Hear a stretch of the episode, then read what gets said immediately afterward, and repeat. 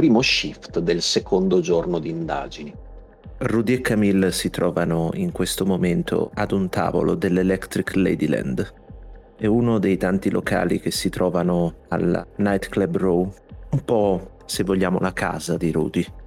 Saranno le quattro del mattino, forse, più o meno. Quindi definire il pasto che stanno consumando una cena non è propriamente esatto, è più forse qualcosa a metà tra una cena e una colazione anticipata. Per quel che poi c'è di cibo, perché davanti hanno soprattutto due bicchieri con alcol probabilmente di origine sintetica, mentre intorno a loro a breve distanza il locale va spegnendosi. L'orario è quello in cui le attività, le danze sfrenate, la musica elettronica a tutto volume vanno pian piano riducendosi, gli avventori vanno via. C'è ancora qualcuno che balla, qualche donna che balla. Camilla avrà potuto notare che ci sono solo donne in questo locale, mentre invece sui cubi, intorno ai pali, si trovano sia uomini che donne. Loro non si trovano al centro della sala, si ritrovano in un privé. Camilla avrà potuto notare entrando come Rudy abbia una certa dimestichezza con i buttafuori, i camerieri. Sembra essere quasi a casa. Ed anche il privé che gli hanno riservato era stranamente vuoto, come se fosse dedicato a lui. Non hanno parlato molto nel corso del viaggio a bordo dello spinner di Rudy. Anche durante il pasto hanno scambiato poche parole. Adesso però Rudy rompe gli indugi. Io non ti capisco. Guarda la collega con occhio meno distaccato rispetto a quello usuale ed anche il tono sembra più diretto. Ti sei sempre riferita a me come ferraglia, robottino, insomma tutte quelle stronzate che dici per sottolineare che sono un non umano e che sono un replicante. Poi però mi metti una mano sulla spalla per provare a consolarmi. Ti prendi cura di me, tra grosse virgolette. Rudy fa proprio il cenno con le due dita, con indice e medio, venendo a trovarmi dopo un baseline test. Mi vuoi parlare in privato? Cosa sei veramente? Odi veramente i replicanti o fai solo finta per qualche motivo che io non conosco? Trattengo a malapena una risata guardando il bicchiere davanti a me. Ci passò lievemente il dito sopra. Fingere? Credi io finga? No. E come ti ho detto, non ti stavo aspettando. Stavo cercando di capire se effettivamente i miei colleghi avessero fatto un buon lavoro. Ad ogni modo, come mai conosci questo posto così bene? Passato traumatico? Io abito. Abito al quinto piano. Ah. Ma a parte questo, non ti credo. Io sono piuttosto bravo a capire le persone ed io non riesco a capirti. Ci sono dei momenti in cui sembri una persona e dei momenti in cui ne sembri un'altra. Ed a me va bene, non voglio farmi i cazzi tuoi. Non è mio interesse capire tu cosa sei, da dove vieni, perché fai. Sono affari tuoi, siamo colleghi, dobbiamo solo portare a compimento questa indagine e poi forse ognuno prenderà le sue strade, forse continueremo a lavorare, non è questa la cosa importante. Ma sono un uomo curioso. Quando dice uomo fa una piccola pausa, come a volerlo sottolineare. Hai detto che i replicanti ti hanno portato via qualcosa. Che cos'è che ti hanno portato via, Camille? Passo la lingua sui denti mentre sorrido e sfilo la collana dal collo e te la porgo, Rudy. Vedi che è dorata, la forma di un cerchio. Un portafoto, un piccolo portafoto. Tieni. Lo prendo con grande delicatezza, lo apro. Cosa vedo? Vedi il volto sorridente e paffuto di un bambino sui tre anni. Grandi, grandi occhioni azzurri, capelli biondi, guanciotte rosee. Lui era mio figlio. Quando Rudy vede la foto, già comprende quello che stai per dire. Le sopracciglia si distendono, la linea del volto si fa più morbida ed anche nel suo sguardo intravedi chiaramente una luce desolata, onestamente dispiaciuta. Fa un breve sospiro quando dichiari ciò che era già nei suoi pensieri. Annuisce, richiude il ciondolo e te lo riporge. Non ti chiederò come è avvenuto, però è come se fosse un attimo in difficoltà, come se stesse soppesando le parole, e per prendersi il suo tempo fa un po' roteare l'alcol all'interno del suo bicchiere, probabilmente un surrogato di scotch o di whisky sintetico. Però perché pensi che una cosa del genere, un orrore del genere, possa essere solo ed esclusivamente una prerogativa di noi replicanti? Perché non pensi che quello che ti è stato fatto non avrebbe potuto farlo anche un altro essere umano come te? Afferra il ciondolo, rimettendolo al collo. Perché siete stati voi. Perché tutto quello che è successo è successo a causa vostra. Perché ricordo lo sguardo del mio bambino, quando... ti guardo dalla testa ai piedi, Rudy. Quando uno come te correva, correva per attaccare, e poi un altro, e poi un altro, e poi un altro ancora. Il tuo non, non è di sfida, quanto più stanco. Probabilmente non l'hai mai sentita stanca. Sempre sull'attenti, sempre la risposta pronta. Adesso sono poggiata con la schiena contro la sedia. Con una mano reggo il bicchiere, l'altra la tengo sul fianco.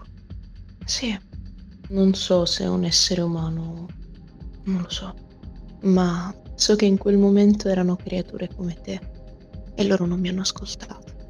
E io non avevo una pistola, non avevo niente per proteggerlo e loro non mi hanno ascoltata. Da allora serviva l'oggetto della rabbia, se vuoi chiamarlo così. Qualcosa che prendesse la colpa.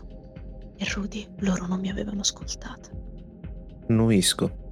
Non aggiungo altro per qualche istante, lasciando che le parole si depositino su di noi come una specie di coltre umida e appiccicosa.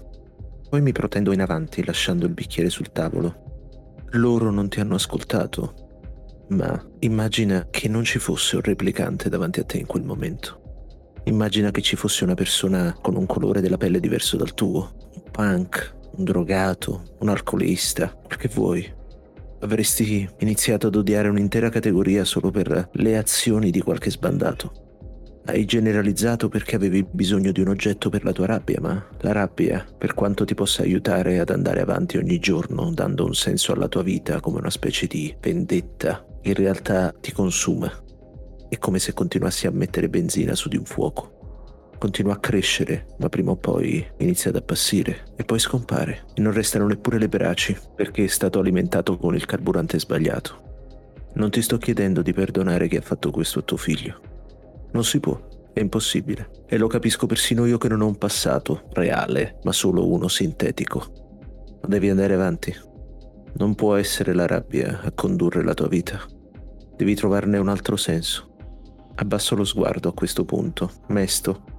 Io il mio non l'ho ancora trovato, perché so che tutto quello che ho nella testa è falso. Persino questo, e prendo dal mio cappotto uno zippo d'argento su cui puoi vedere una scritta, Sunshine. Non ricordi nessuna marca di questo tipo. Persino questo è falso, creato appositamente per ricollegarsi ai miei ricordi.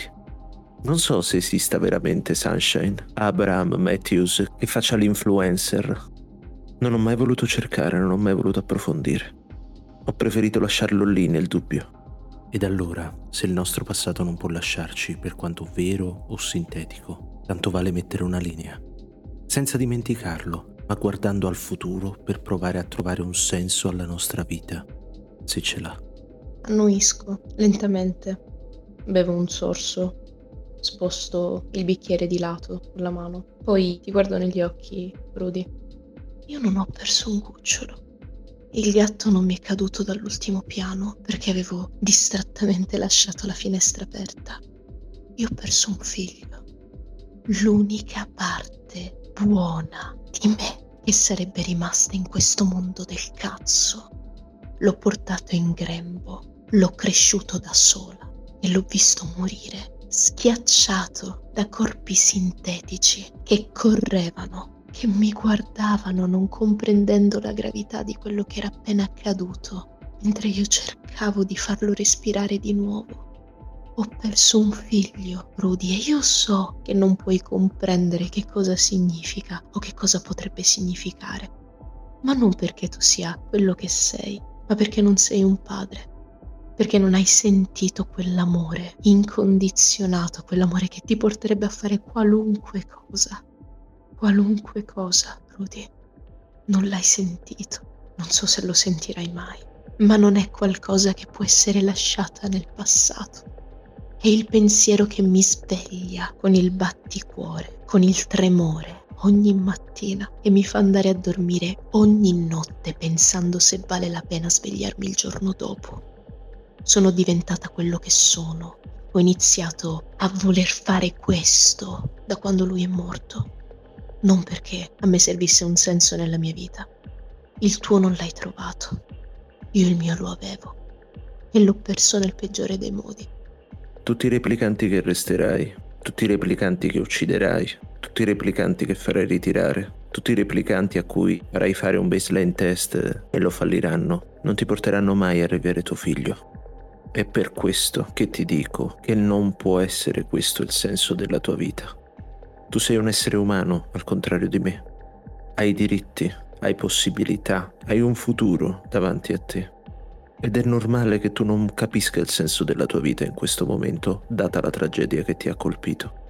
Ma puoi trovarlo se fai in modo che quello che hai subito, il torto che il mondo, che il caso, che il fato, come a qualcuno piace dire, ti ha fatto, lo tramuti in qualcosa di positivo. Se sarà sempre solo l'odio a spingerti, non potrai veramente dare giustizia alla memoria di tuo figlio. Mentre invece potrai farlo se aiuterai tutti coloro che, come te, hanno subito un torto da parte dei replicanti, come me, che non sono riusciti a fermarsi, che forse proprio per l'essere troppo umani hanno commesso qualcosa per cui non erano stati programmati. Passo la mano tra i capelli. Non sono un automa. Forse io e te, sotto questo punto di vista, per quanto probabilmente odi ammetterlo, siamo simili. Perché stai provando delle emozioni, mi hai fatto un discorso umano, ma se ho protetto te, ho protetto quella ballerina, è perché so che non siete tutti così, ma quella è la parte di mio figlio, quella buona. La prima mossa falsa, essero io stessa a denunciare qualcosa del genere. Sorrido, stavolta più convinto, e le dico, bene. Spero di vedere più spesso quella parte buona. Do l'ultimo sorso al mio drink, guardo Camille e le dico, io ho bisogno di dormire, vuoi salire? Mi guardo un po' attorno, guardo i ballerini, le luci, le ballerine. Certo. Quando un uomo chiede ad una donna se vuole salire a casa sua, di solito questo è un preludio a qualcosa di diverso rispetto a un semplice riposo, ma non è questo il caso. Quando Rudy apre la porta e fa entrare Camille, lei si ritrova davanti a un ambiente piuttosto ordinato, ben tenuto, per quanto qui e lì un letto sfatto, qualche piatto ancora da pulire, qualche cosa fuori posto ci sia. Lui va dritto verso il divano, indica a Camille la camera da letto e fa «Prego, il letto è tuo». Poi aggiunge con un sorriso malizioso «Non ci ho portato nessuno negli ultimi giorni, puoi stare tranquilla. Le lenzuola sono pulite». Ciò detto, si toglie il trench e si stende sul divano. Mi avvicino. «Oh no, no, no, no, no, no, no. Il letto è tuo, mi basta che ci abbia dormito tu. Vai, vai, via». Non mi muovo dal divano. Le gambe incrociate, le braccia dietro la testa e ho già gli occhi chiusi. Prendo il mio Kiai, inizio a tappettare. Allora... cerchiamo un po'. Se lanciamo una pentola d'acqua a un replicante, questo si rompe. Mm. Leggero sorriso sul volto con gli occhi chiusi, ma nessuna risposta. Vado verso la camera da letto, guardandomi un po' attorno. Non dispo il letto. Mi poggio direttamente sulle coperte. Bene, Camilla. Sei nella camera da letto di un replicante. Guardo lievemente fuori dalla finestra, accarezzando il ciondolo come ogni notte. Buonanotte. Chiudo gli occhi. Provi ad addormentarti, Camille, probabilmente non so in quanto tempo. Gli occhi comunque ti si cominciano a fare pesanti. Hai bisogno di riposare. E di lì a poco il sonno ti abbraccia. e cominci a rivivere quello che quasi ogni notte ti accompagna da quel terribile evento. Tiro di insight, hai fatto due successi. Da questo sogno, per quanto terribile, tu riesci ad avere un'intuizione. Chissà, forse il dialogo con Rudy, benché sia esso un replicante, quindi il bersaglio del tuo odio, e la sua categoria sia stata autrice del tuo terribile ricordo. Non lo ammetterai forse, ma un po' ti ha aiutata. In che modo rivivi la tua key memory in questo sogno? E in che modo questa volta riesci a assimilarlo forse, scendere a patti in qualche modo con questo ricordo terribile? La prima cosa che vedo sono un gruppo di donne, un viaggio con le amiche. Lo si programmava da un po'. Risate, frasi, dette con tono leggero. Poi un uomo, alto, biondo, con gli occhi azzurri. Ci scambiamo occhiate, fino a quando non è lui a invitarmi nella sua camera. Una notte, una sola notte. Non ci scambiamo alcun numero di telefono, alcun contatto. Ma dopo un paio di settimane, un paio di settimane in cui ho anche dimenticato il suo nome, faccio un test. Sono incinta. Piango. Sono da sola. Non ho una famiglia. Ho delle amiche, ma loro hanno la loro di famiglia, loro hanno il loro lavoro. Sono da sola. Per il panico, per la paura, penso più volte di abortire. Non posso tenerlo. Come faccio a tenerlo? Però non riesco neanche a lasciarlo andare. In qualche modo sento che fa già parte di me. Forse proprio il fatto di non aver avuto una famiglia. Sono giovane, però iniziamo da ora a costruirla. Sarò sola, non importa, sono forte, so di essere forte. Vado in una colonia. Voglio crescerlo a contatto con i replicanti. Stretto contatto.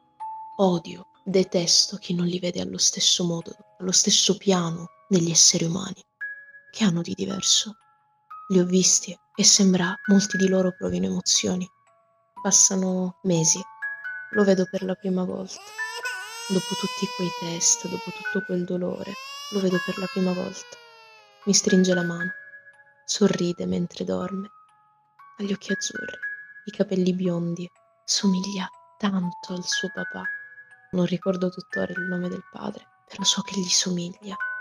Una notte, le luci, tante luci, un allarme, lui che si copre le orecchie, mi corre incontro, mentre tutto attorno inizia ad esserci il caos. Mamma, mamma, mamma, mamma. Il volto, il suo volto, il mio volto già rigato dalle lacrime. Poi una spinta, vedo che cade.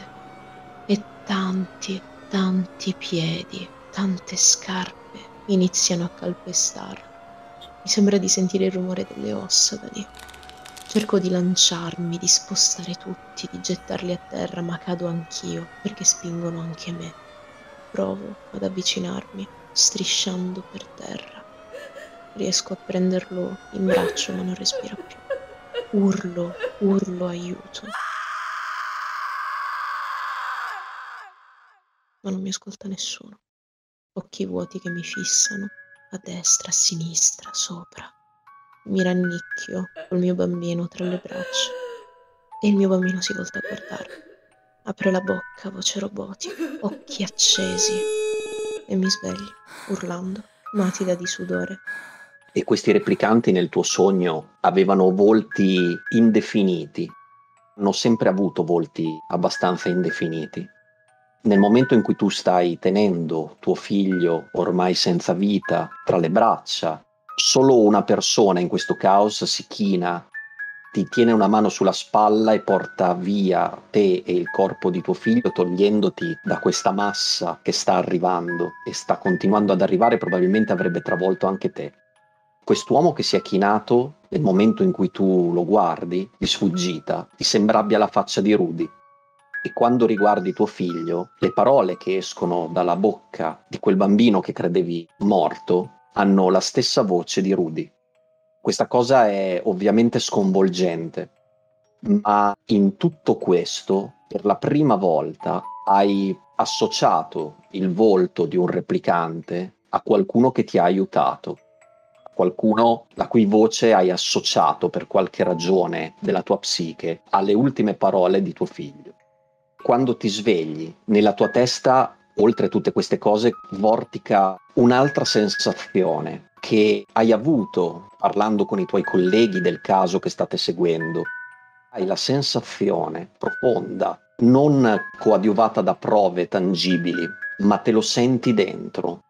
C'è qualcosa che si sta muovendo, che ha innescato tutto questo, che è molto simile a quello che è successo a te. La foto di quella ragazzina che avete trovato a casa di Lea, l'odio provato da Lea nei confronti di Lilith e del suo Memory Lab. Qualcosa ti dice che è tutto connesso. C'è una sensazione di dolore tangibile che in qualche modo ti lega ancora di più agli eventi di questo caso e che forse ne sono la causa scatenante. Dopo averlo visto in sogno, il volto di Rudy è anche probabilmente la prima cosa che vedi quando ti risvegli, perché Rudy è lì che ti sta tenendo le braccia e chiama il tuo nome. Camille, Camille, Camille, calma, Camille, calma, sei qui, è tutto a posto, Camille, calma. Cerca di trasmetterti questa sensazione di tranquillità ripetendo più volte il tuo nome, mentre la presa sulle braccia è decisa ma non forte, non stringe, vuole solo darti la sensazione di fisicità necessaria a comprendere che sei nella realtà e non più in un sogno. Mi guardo molto velocemente attorno, cerco di ricordarmi dove sono, che cosa è successo. Era un sogno, sento il cuore andare all'impazzata, quasi mi esce dal petto. Nel momento in cui vedo il volto di Rudy, come l'ho visto in quell'incubo, ti abbraccio, mi stringo a te come se fossi un albero, qualcosa di solido piantato nel terreno, e scoppio a piangere. Involontariamente cerco di trattenermi, ma non ce la faccio. Ho tanta confusione nella testa. Era la madre? È possibile? Rudy ti tiene tra le sue braccia, accarezzandoti i capelli leggermente, con fare accogliente. Ogni tanto dice qualcosa come «Shh, non ti preoccupare», ma per lo più resta in silenzio. Lascia che siano i gesti a parlare, ti lascia sfogare, con questo sguardo perso un po' nel vuoto, triste a sua volta. Dopo un paio di minuti cerco di asciugare il viso, anche se le lacrime continuano a sgorgare. Mi alzo in piedi, tremando. Lilith, Lea, la foto di, di quella bambina. Il dolore che prova quella donna è immenso. Io credo che stia cercando vendetta in qualche modo. Dobbiamo andare lì. Dobbiamo andare lì il prima possibile. Rudy ti guarda un po' confuso. Si limita ad annuire. Fa, va bene, ok, riposa, riposa un altro po' e poi andremo. Tra qualche ora andremo. Abbiamo ancora un po' di tempo. E dobbiamo anche sapere che fine ha fatto Chaya. Rilassati ancora un po' e vedi che ti riaccompagno verso il letto con delicatezza. Rimango ferma in piedi. Non ti prego, no. mi, mi rilasso a modo mio. Va tranquillo a dormire. Sfumiamo. Chaya Wong come e dove ha deciso di passare il suo downtime dopo la retata al Kipple all'insegna di Hollywood? Chaya è rientrata con le idee un po' più chiare, ma anche tanta stanchezza, che ha lavorato ininterrottamente per tutta la giornata. In realtà lei ha solo voglia di riposare a casa, quindi andrebbe al suo appartamento nel distretto cinque. Il corridoio di questo grande edificio non è del tutto ben illuminato, c'è stato qualche calo di tensione, quindi a volte la luce va e viene. Lei spinge questa porta, uguale a tutte le altre, ma che porta in un luogo che non è come tutti gli altri perché è suo. Entra. In realtà l'ambiente non è molto grande, anzi quasi a colpo d'occhio si può guardare tutto. A destra c'è una cucina, davanti a lei c'è un piccolo corridoio e in fondo una living room. Chaya, sei tornata? Lei si toglie la giacca, che è gronda pioggia, e l'appende. Sì, sono tornata. La voce risponde... Cosa abbiamo detto l'altra volta? Chaya risponde, sì, scusami, eh, sì, sono tornata Carl, tutto bene oggi. Lei si fionda verso questo divano, di forma semicircolare, e lascia cadere tutto il suo peso. si stacca il K I A e lo mette appoggiandolo su un piccolo e basso tavolino che è davanti al divano. Dietro di lei c'è una finestra con delle persiane parzialmente abbassate, si sente il ticchettare della pioggia sul vetro. E dalla cucina vengono dei suoni, dei suoni di armeggiare, in realtà è molto strano perché sono le due di notte, credo, o le tre. Sul tavolino, all'interno di quello che è un piccolissimo vasetto, di quelli stretti e lunghi per mettere i fiori, Chaya vede che oggi c'è un tulipano, lo accarezza. Le sue dita passano attraverso questa figura di fiore. Dalla cucina emerge effettivamente un uomo che ha in mano quello che sembra uno stufato, lo alza, lo annusa e si siede davanti a lei, però non le offre nulla e il motivo è abbastanza chiaro. Sia l'uomo che lo stufato per un attimo glitchano quando il corridoio si interpone tra la cucina e la living room. Uno dei pilastri portanti si intramezza tra le due figure, rivelandolo appunto per un digi, cioè un compagno olografico, l'unica forma di compagnia che Chaya in questo appartamento solitario. Quest'uomo parla in sottofondo, però lo immagino molto poco a fuoco quello che dice, perché lei è concentrata a divorare qualcosa mentre davanti a lei tiene fermo il K I A che ha posizionato sul tavolino e sfoglia nevroticamente le foto, le immagini, i file dell'indagine. La foto che immagino ora lei sta guardando è la futura zona di partenza dello shuttle lunare, la zona del The Kipple, polverosa e con questi colori molto caldi, nebbiosa. La stanza nella penombra e l'unica luce è questa del K I A che illumina in maniera anche forse un po' spettrale il profilo di Chaya, mentre quest'uomo nell'ombra la guarda. Carl ti redarguisce bonariamente dicendoti che lavori troppo. Poggia un piatto con uno stufato ben cucinato che si sovrappone al cibo preconfezionato che ti sei scaldata, dandoti un po' l'illusione di qualcosa di più accogliente. Si siede vicino a te, dà un'occhiata a quello che stai guardando e, anche se non può fisicamente spostarti la mano, vedi che le sue dita olografiche si sovrappongono al tuo K I A e ti distoglie l'attenzione dal lavoro. Lo guardi, ti sorride. Ci ho messo tutta la sera a prepararti il tuo piatto preferito. Non credi che sia il caso di staccare un po'? Quando le mani di Carl per un attimo passano sul K I A, sul volto di Chaya passa repentina e fulminea un'espressione di rabbia e si volta di scatto verso quest'uomo. Poi però, quando vede il volto, perfettamente simulante, se non amore quantomeno cura, lei, che ha imparato a conoscere questo prodotto olografico, effettivamente ti dispiace, si vergogna quasi per questo scatto di rabbia e forse in realtà è vero, è la prova che dovrebbe riposare, che ha lavorato troppo. Quindi guarda questo gesto di estrema tenerezza che lui ha fatto di sovrapporre il piatto cucinato a quello che lei aveva semplicemente scongelato e messo in una ciotola che pare più una sorta di brodaglia con dei pezzetti solidi che galleggiano dentro. Lo guarda e fa: sì, scusami Carl, hai ragione. Fa finta di odorare lo stufato e prende una forchettata della sua zuppa, che ha un sapore piuttosto grigiastro, e per un attimo sembra quasi che il cibo che Carla ha preparato stia anche dentro il cucchiaio. Lei se lo passa davanti al volto, lo odora e poi lo mangia e fa: è squisito. Sfumiamo.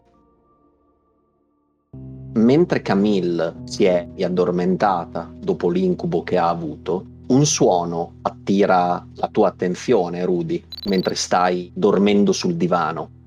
È un suono che conosci bene, la suoneria del tuo vidphone. Mi desto di nuovo dal dormiveglia in cui mi trovavo dopo aver consolato Camille. Batto le palpebre un paio di volte e poi allungo una mano quasi distrattamente verso il vidphone. Di chi è il nome che esce in sovrimpressione? Non c'è un nome, c'è un logo, quello della Wallace. Oh cazzo. Mormoro prima di darmi una sistemata ai capelli per sembrare vagamente più presentabile, mettermi seduto, fare un sospiro, riprendere il mio volto algido, asettico, da perfetto replicante, e rispondo. Il logo della Wallace ruota e la chiamata viene attivata. Compare un volto che hai già visto. Kill, è un piacere ritrovarla.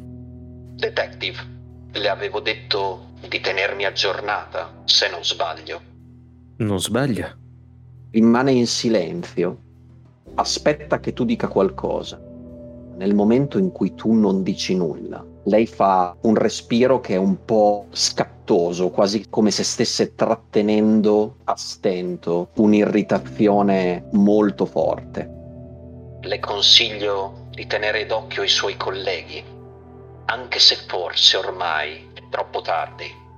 E come al solito ce ne dovremmo occupare noi. Controlli le pubblicazioni quando finisce di fare qualunque cosa stia facendo. Forse capirà perché la sua mancanza di attenzione e di cura mi delude profondamente. Controlli le pubblicazioni. Chiude la chiamata. Io sono un po' perplesso, corrugo le sopracciglia, non capisco bene a cosa si riferisca.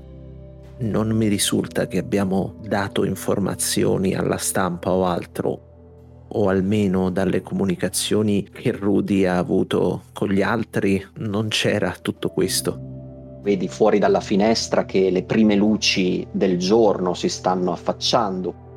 È il momento in cui i quotidiani, le riviste cominciano ad affacciarsi sul mercato, freschi di stampa.